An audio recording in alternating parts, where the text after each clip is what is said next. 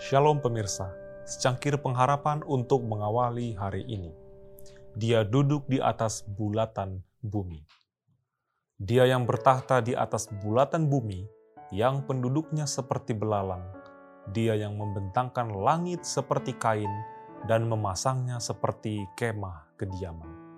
Yesaya 40 ayat 22. Ia yang memerintah di dalam surga adalah pribadi yang dapat melihat akhir dari awalnya yang di hadapannya terpampang rahasia-rahasia masa silam dan yang akan datang, dan yang jauh di balik segala laknat, kegelapan, dan kehancuran yang telah diakibatkan oleh dosa, dapat melihat wujud daripada maksud-maksudnya yang penuh kasih dan berkat itu. Meskipun awan dan kekelaman ada sekeliling dia, keadilan dan hukum adalah tumpuan tahtanya. Dan akan hal ini, segenap penduduk alam semesta, baik yang setia ataupun yang tidak setia, satu waktu akan mengerti. Gunung batu yang pekerjaannya sempurna, karena segala jalannya adil, Allah yang setia dengan tiada kecurangan, adil, dan benar. Allah adalah Bapa kita yang mengasihi dan memelihara kita sebagai anak-anaknya.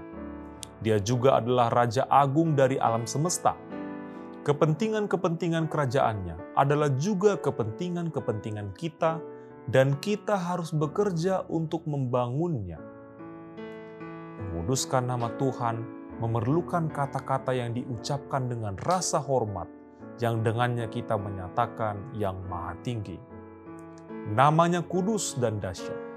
Dalam sikap apa pun, sekali-kali kita tidak boleh menganggap enteng gelar atau nama panggilan Tuhan. Dalam doa kita memasuki kamar audiensi yang maha tinggi, dan kita harus datang ke hadapannya dengan perasaan hormat. Malaikat-malaikat menutupi wajah mereka di hadapannya.